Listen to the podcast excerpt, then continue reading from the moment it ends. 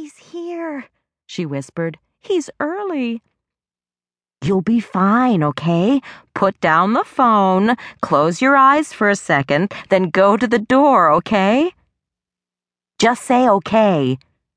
Okay. Jessica thought her head might fall off, she was nodding so hard. She placed the phone down without saying goodbye. He was here. Ryan was actually here. Waiting outside her front door. How could she know this man almost as intimately as she knew her best friend, yet be terrified of meeting him? She looked at the letter on the table, reached for it, then tucked it into her jeans pocket. She didn't need to open it to know what it said. She remembered every word he'd ever written to her. Jessica squared her shoulders and shook her head to push away the fear. Ryan was here, waiting for her, and she had to be brave.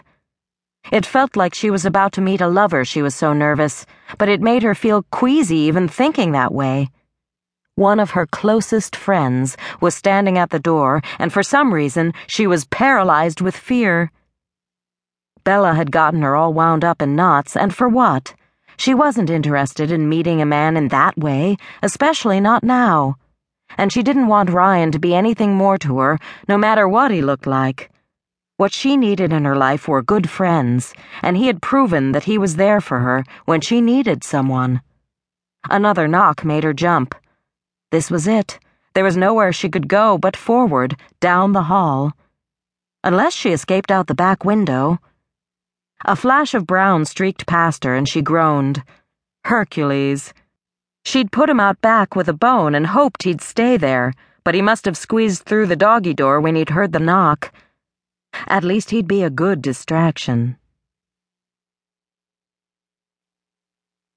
Ryan wondered if it were possible for fingers to sweat.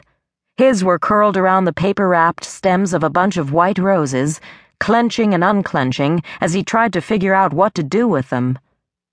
Out in front seemed too contrived. Behind his back looked ridiculous, and hanging at his sides just seemed more ridiculous, like he was trying too hard. Why flowers? Why had he felt the need to complicate things by bringing flowers? He was going insane. He'd survived the trauma and heartache of years serving his country, and now a stupid bunch of flowers was tying him in tight coils. He was a United States Army Ranger, practiced, strong and unflappable. He'd never have made the Special Ops unit with nerves like this. Clearly, he was losing his touch. Perhaps he should throw them into the garden? He looked over his shoulder, beyond the porch, then listened as the door clicked and a small dog started barking. He was out of time.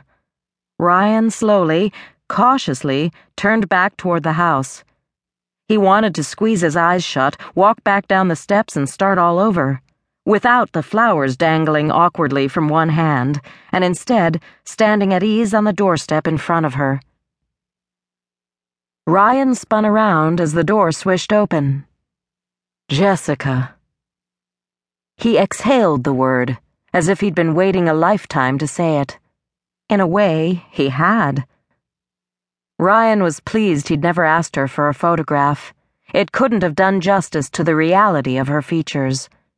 Hair the color of rain drizzled sand was tucked behind her ears, eyes the shade of the richest dark chocolate peeked out beneath dark lashes.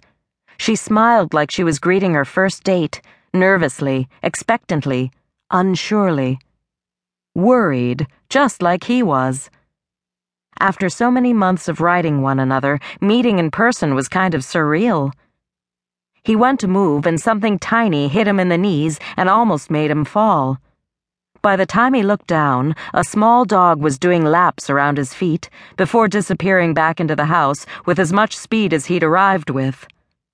Ryan laughed, then looked back to the woman waiting to meet him. Jessica. When he said it this time, it made him smile naturally, rather than feeling like a word stuck teenager. It's so good to finally meet you.